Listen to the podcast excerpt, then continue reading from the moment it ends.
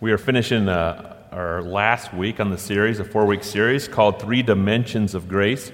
Um, as you remember, we just been kind of repeating ourselves right at the beginning, kind of doing some review that grace is a powerful word. It is what drives us, it is what makes us, it, was, it is what builds us.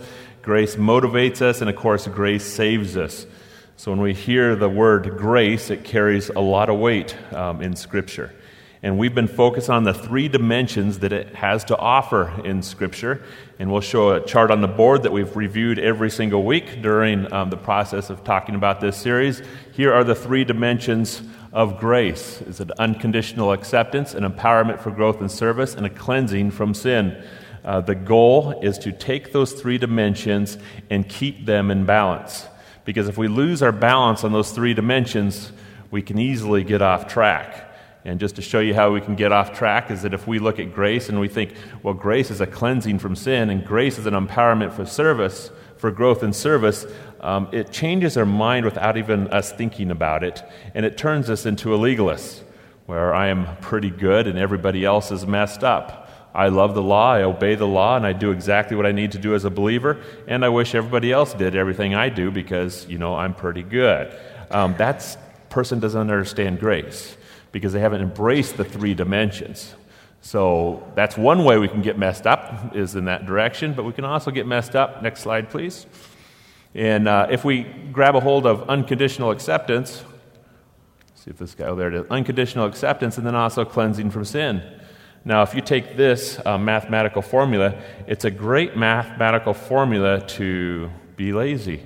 Why? Because we've been accepted, freed from our sins, and we've been completely cleansed but if we don't grab a hold of the growth empowerment or empowerment for growth and service, it creates us into a lazy person. So this person looks like, well, I'll show up, you know, at church kind of whenever I feel like it, maybe Easter, maybe Christmas, maybe once a week, and we kind of make bargains with God on what do I really need to do to get into heaven, and I'll do the bottom amount. That person does not understand grace because not adopted the three dimensions. And then there's another person that uh, um, gets messed up. We look at the, the three dimensions and we pull them out of balance. If we look at unconditional acceptance, empowerment for growth and service, and then forget about the cleansing, um, what takes place? This person loves the unconditional acceptance. I'm free from sin because God gave me an unmerited gift.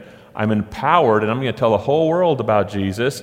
And it really doesn't make a difference how I live because I'm hanging on to those two and I forget about this concept, the cleansing. Therefore, in some people's mind, you might even know some people like this that I have a license to sin. I can do whatever I want. I'm saved by grace, unconditional acceptance, and I have power to tell the world and power for everything, but we forget about that cleansing aspect. Now, in our notes, we're just going to review and kind of say it in different words, but let's look at number one in our notes. Grace does something for you. Just kind of give a summary what this package word looks like. Grace does something for you, an unconditional acceptance. About six years ago, my family and I were going to go to Disneyland, and we've never been to Disneyland before. And we knew somebody in Los Angeles. He was a pastor that used to be up in Washington, but he was in Los Angeles. So we called him and said, Hey, we're going to Disneyland. Can you give us the, you know, kind of what we need to do, kind of the fast tricks, how to get through the line, how to, you know, um, what rides should we take, what rides should we not take, those kind of things. And he said, sure. Called back a week later and said, um, guess what? You have free tickets to Disneyland. I said, what are you talking about, free tickets to Disneyland? Well, he goes, I went to my board in my church and I told them who you were and the impact that JBC has had on my life. And I told them that you're going to Disneyland, and somebody in the board says, I want to buy their tickets. Thousand bucks, all four of us, for two days. Purchased our tickets and we went down for free. That is what you call a gift. When we look at salvation, that's what it is. It is a gift, something we can't earn, something we do not deserve, something that we cannot merit, something that we should not have, but somebody gave it to us. Ephesians 2 8. For it is by grace you have been saved, through faith. It is not of yourself, it is a gift of God. Grace is, does something for you. When you look at the word grace, it is doing something for you. But grace is also something else. Number two, grace does something with you. Grace does something alongside you. So we can't just look at the concept of grace, it's going to give me something. It's more than that. It's doing something alongside me, it's doing something with me. Look out in my um, field, and there's a, a tree fort that um, is falling down, and the floor has just now gotten has been falling out from underneath it. So it looks like it's a horrible sight. But it reminded me the time that my daughters and I built that tree fort. You think, oh, what a precious time it was when your daughters and you built that tree fort. Um, on the contrary, it was not that precious of a time. And the reason why is because I have some stubborn, determined daughters that like to hammer nails themselves. So what they'd say, Daddy, let me do the nails. I'm like, okay, you could do the nails. Well, they would hit the nail, but the nail would not progress into the board or the tree that it's supposed to. And they'd hit it, they'd hit it, they'd hit it, they'd hit it, they'd hit it. It wouldn't go anywhere except sideways. And then after they go sideways, they go, Daddy, can you straighten it up? So then I'd straighten it up, they'd hit it, they'd hit it, it'd go sideways. Daddy, can you straighten it up? And we did that for hours. And, um, and I'm like, Will you just let me hit the nails? No, no, no, Daddy, I can do it, I can do it, I can do it. Um, I worked alongside my girls. It was, it was a good time. It was a memorable time. It was a rich time, but at the time, it was a process. You, know, you look at God and Him working with us. I think he would say, you know, it's a process sometimes. You know, it's a process where I have to be patient, I have to be extra loving, I have to be extra forgiving, I have to take care of you and nurture you along. That's what grace is, though. Grace is God working alongside of us, and it is a process, even for Him, as He carries so much patience with us. Ephesians 2 8, for it is by grace, oh, I'm sorry, wrong passage. 2 Corinthians 12 9. But he said to me, My grace is sufficient for you, for my power is made perfect when you are weak. In other words, just step back and let me work through you. Let me work alongside of you. You are my conduit of the salvation message, but the message is what saves. So don't get in the way of the message. Step back and watch my work flow through you. Acts 4:33 And with great power the apostles were given testimony to the resurrection of the Lord Jesus, and abundant grace was upon them all. They were telling about what God has done, and grace continued to fill them, continued to abound them, continued to carry them. They were not alone in the message that they were given, but God was working with them. Even though it was just a message, God was still working with them. The third aspect is grace does something to you. When you read the whole Testament, um, you might get into Genesis and enjoy the book of Genesis. It offers many stories. And then Exodus um, is a lot more stories at the front. And then you get into kind of the, uh, the tabernacle, and then it kind of gets lengthy with the laws and all the laws that are given. And then you get into um, Leviticus. And I don't know if you've ever read Leviticus, but if you had, you will go, why is this in the Bible? It is rule after rule, law after law, sacrifice after sacrifice. And it just goes down to the minute details about how to be clean in front of God. What there is is there's rigorous instructions about sacrifices, there's ritualistic bathing, there's types of clothing that people need to wear. And if you don't do this, then you're not clean nor pure before God. Why is that book in the Bible? It shows the importance of how, uh, on how we must be clean, and it also shows the weight that it takes to clean somebody. And when I look at that, and I'm like, there's no way I can be clean in the Old Testament, and the people in the Old Testament were thinking the same way. There is no way I can be washed clean as well. So the whole Old Testament talks about the law, and as people tried to be clean underneath it, there was no way that it was happening. Then somebody else showed up. Jesus says, I will put the law, all those things upon myself, and I will carry the weight of the law, and I will do it completely. And then when I do it completely, I will die in people's stead to the cross, raise again, giving them the gift of cleansing that they think that those things will work, because they won't work. But I will give them the ultimate grace of cleansing so they can see God.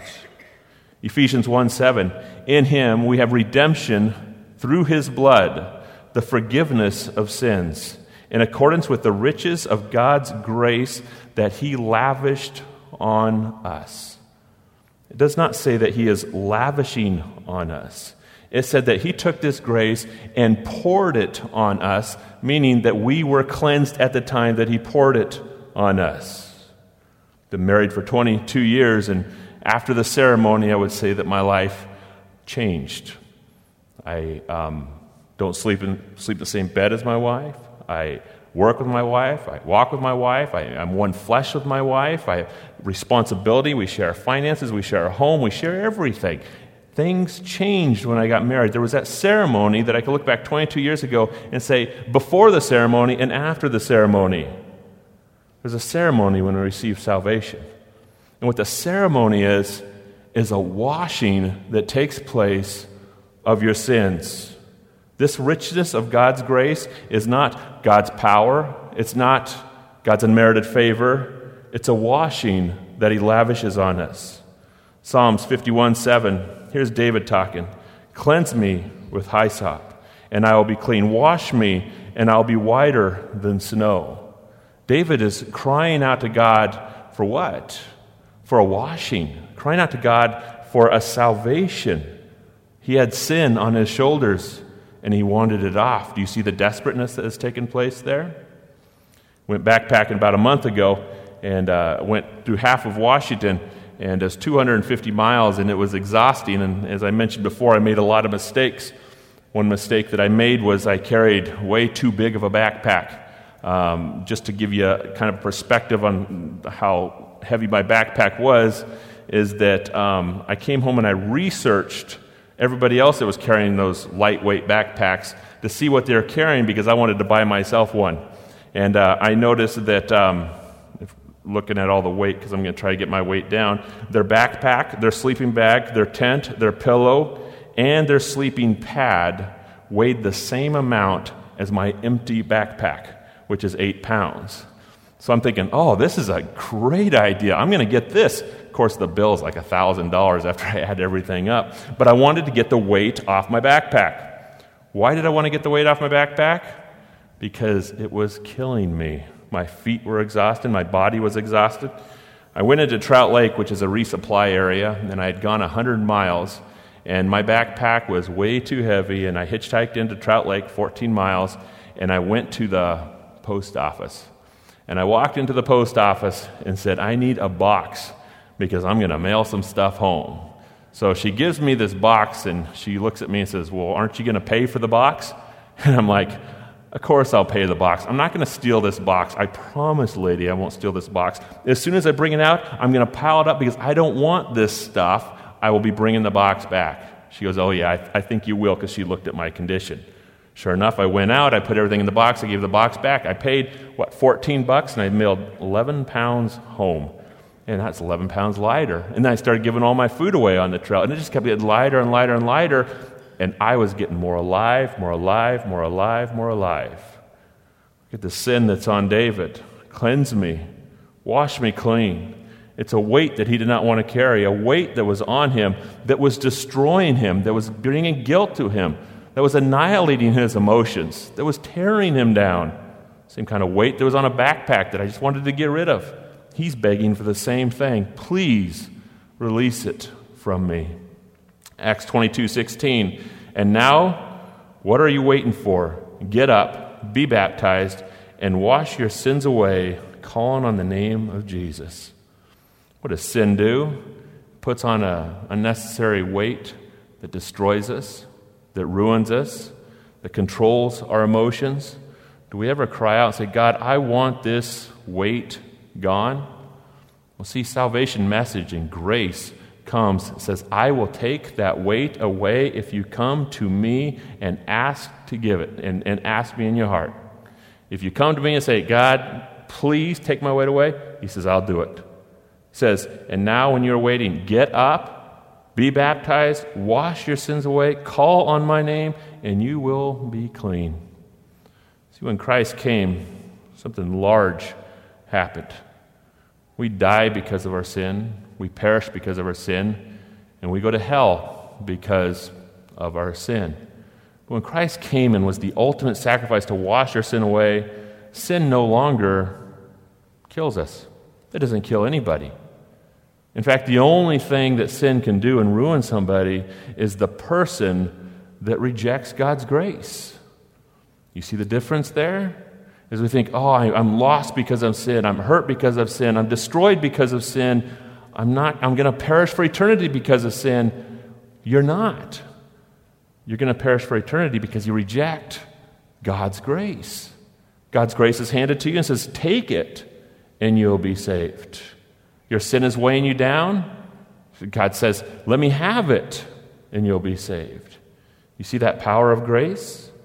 1 Corinthians 6:11 You were washed, you were sanctified, you were justified in the name of the Lord Jesus Christ and by the Spirit of our God.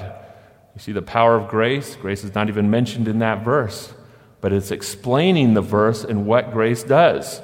You were washed, this is given to you. You are sanctified, with you I will be. You are justified, this is given for you in the name of our Lord Jesus Christ. So let's look at the concept of cleansing. Number four, this cleansing grace makes you alive. Again, I was cutting wood. I think that's like four weekends in a row.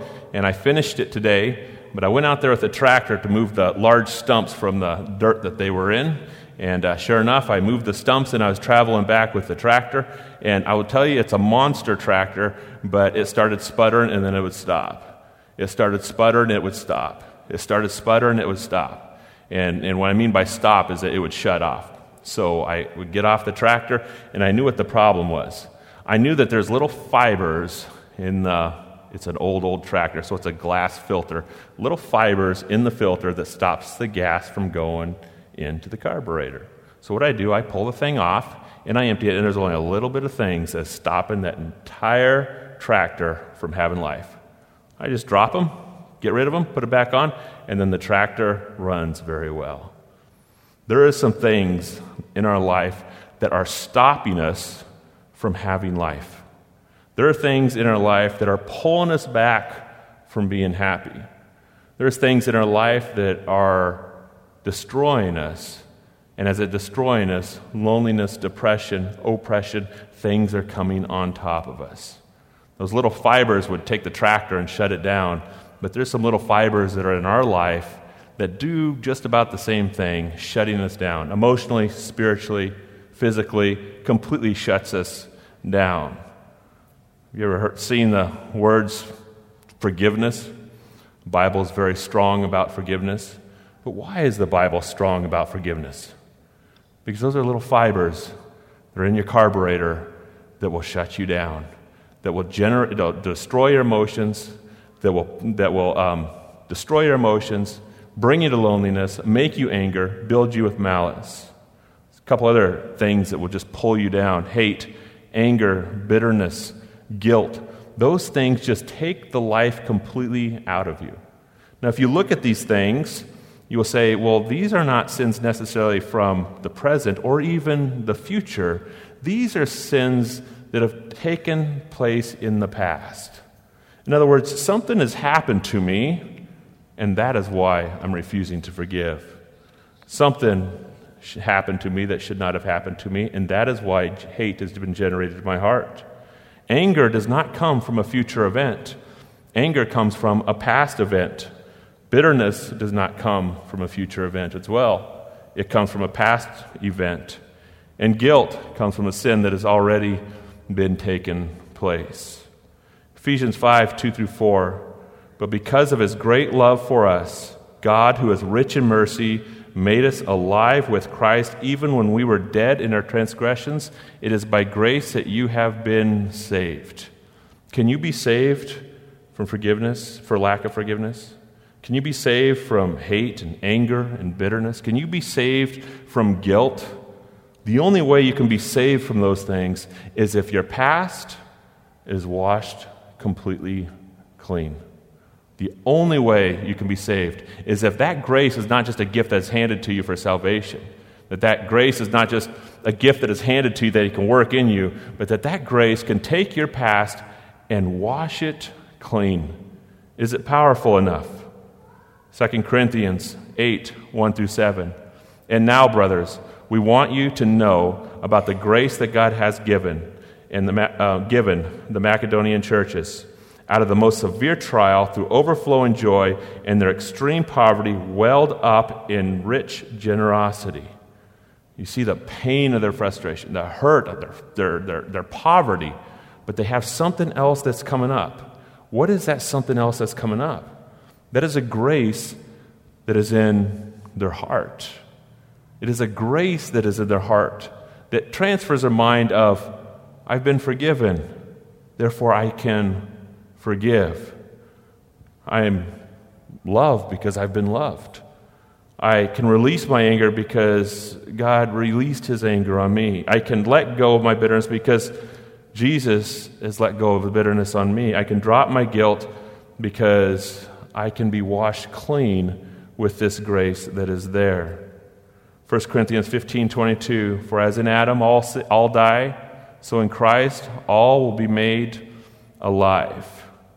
Romans 6:11 in the same way count yourselves dead to sin but alive to God in Christ Jesus and then Colossians 2:13 when you are dead in your sins and in the uncircumcision of your sinful nature God made you alive with Christ he forgave us of all our sins that passage says that God made you alive not is going to make you alive but made you alive as he's made me alive right now and the things that are pulling me down, the things that are weighting me down, and the things that are destroying me and ruin me can be washed clean. God knows that there is no way we can even move forward unless we are clean. See what happens with um, sin is, is sin generates sin. If we have sin that is on us, or sin that has been done to us, or sin that we have done, all that takes place is more and more sins start coming to the surface. The beautiful thing about grace is grace has come to start washing every circumstance, every situation, wash you completely clean so you can be what they call born again. That I now have a new life in Christ and my past is done away. I'm going to start over right now. And when I start over right now, I can find the freedom. Where? in God's cleansing grace.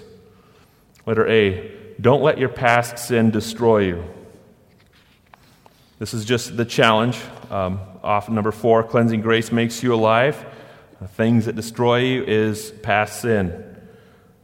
Now, when it comes to the concept of sin, and I don't want to get deep into this concept, and I have done it in the past when it comes to the topic of slavery to sin, but there's two different kinds of sins.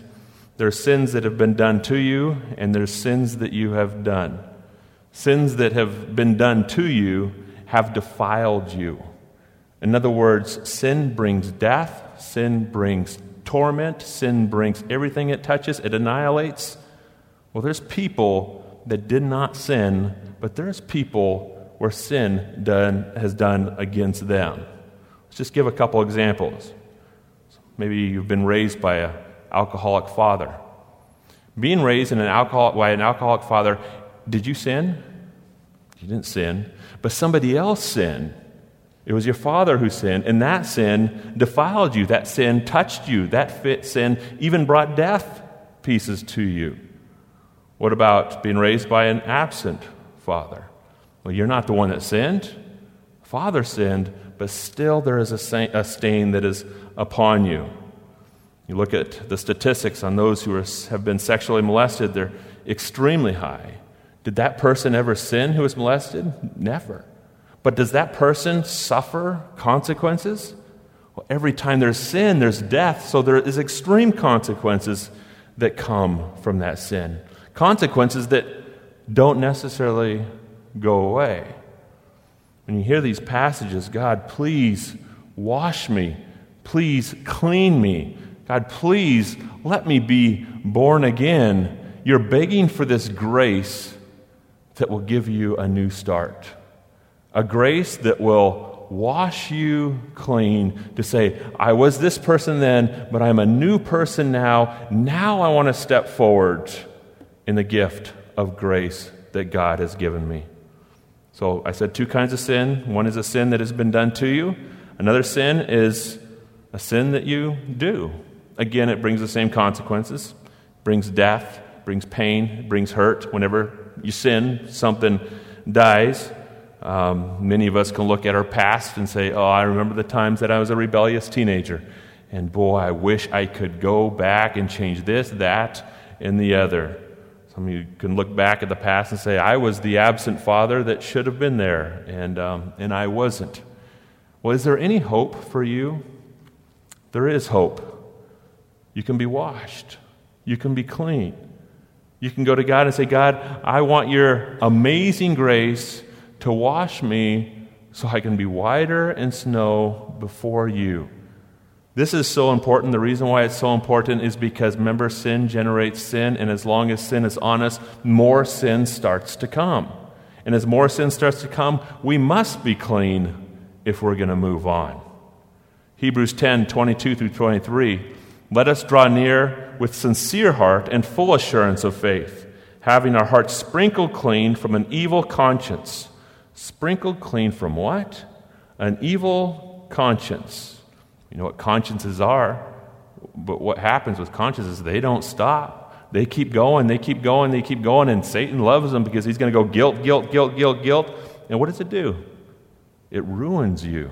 But we can come with assurance of faith, having our hearts sprinkled clean from a conscience and our bodies washed with pure water. I can use the word again that John uses in John 3 being born again. This is what happens. Let us hold fast the confession of our hope without wavering, for he who promised is faithful. Grace is given to us to wash us clean. And the reason why God has given us grace to wash us clean because he knows that we cannot move forward without it.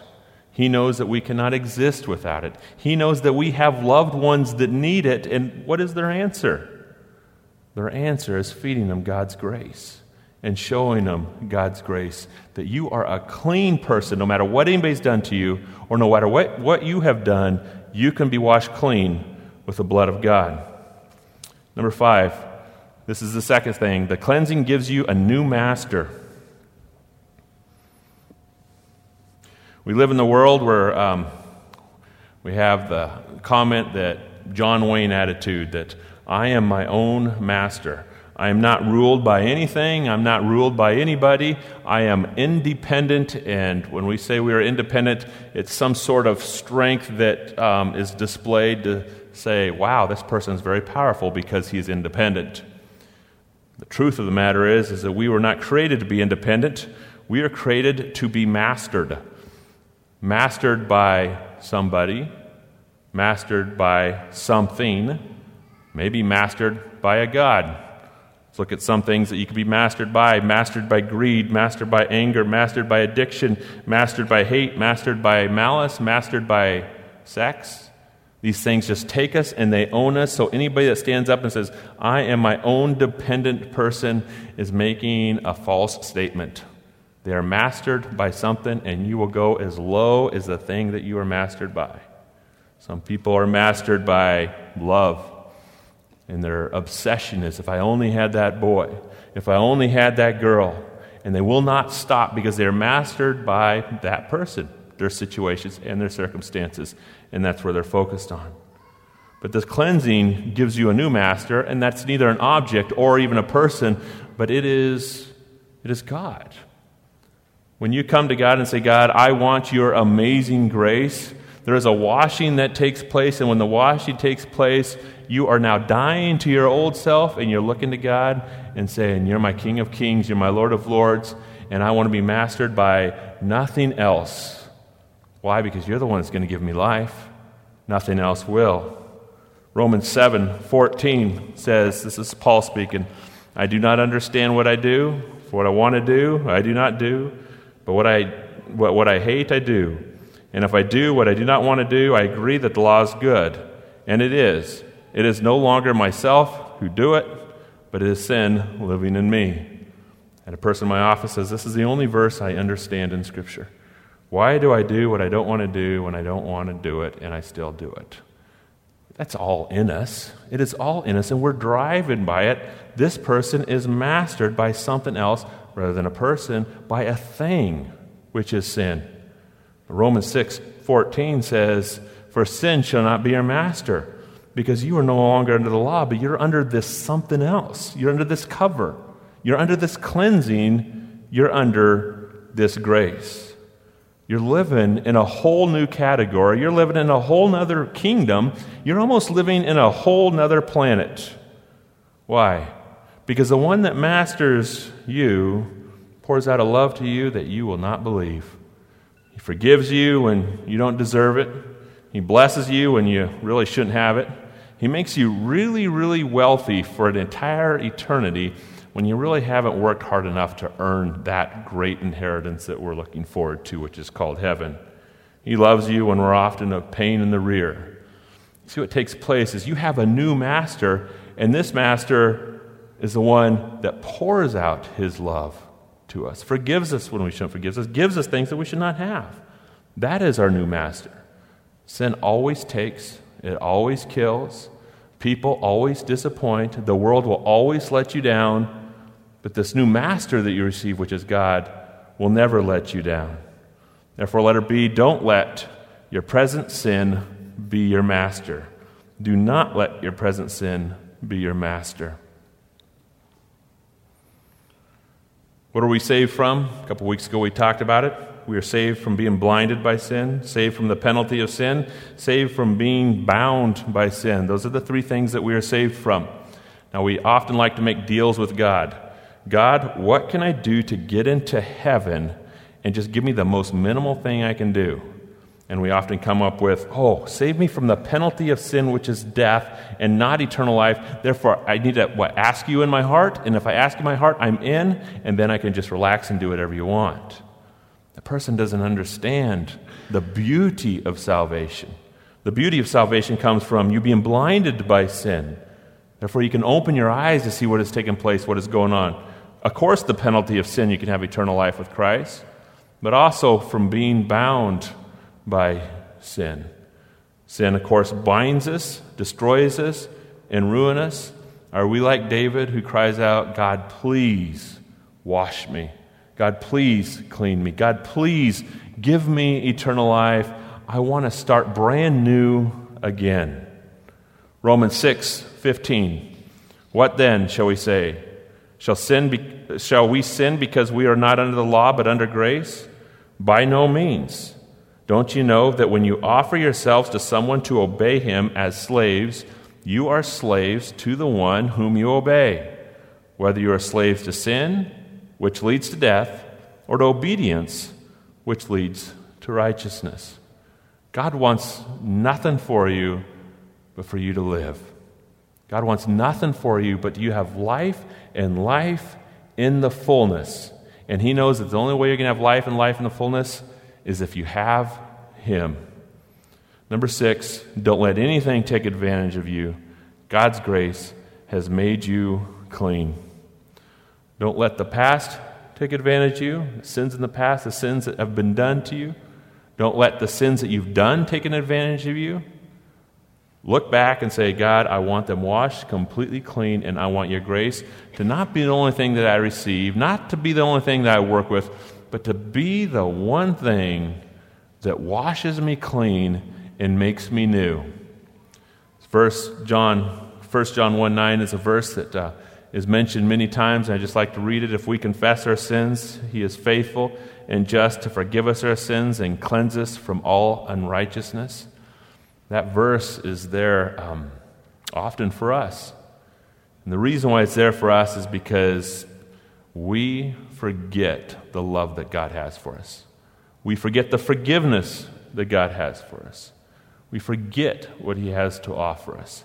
But if we confess with our mouth, all it is is making a statement, He is always faithful to do what? Wash our sins completely away and to cleanse us, make us clean from all unrighteousness. This is, a, um, this is a verse that we can hang on to to say, Do I really believe in the amazing God that has given me this grace? An amazing God that has given me this washing? An amazing God that has set me free? Here's a quote from Henry Smith The lawyer can deliver his client from strife, physicians can deliver his patient from sickness, the master can deliver his servant from bondage, but the Lord can deliver us from everything. Is he your master? If he is, never forget that he has washed you completely clean, and in him you can be born again. Father, we just thank you so much, God, again for this amazing grace. When we look at the concept of how it washes us and how it makes us clean, help us to never take that for granted. But God, help it to be on the forefront of our mind. Help, it to me- help us to meditate on it. Help us to take advantage of it. Just thinking of 1 John 1 9, that if we confess, it's going to continually take place. We will be washed, we will be clean, we will be forgiven. God, don't let us um, be lazy um, at all when it comes to our sin that is destroying us, but help us to be aggressive, to be washed, and to be clean by your amazing grace. Thank you. In Christ's name, amen.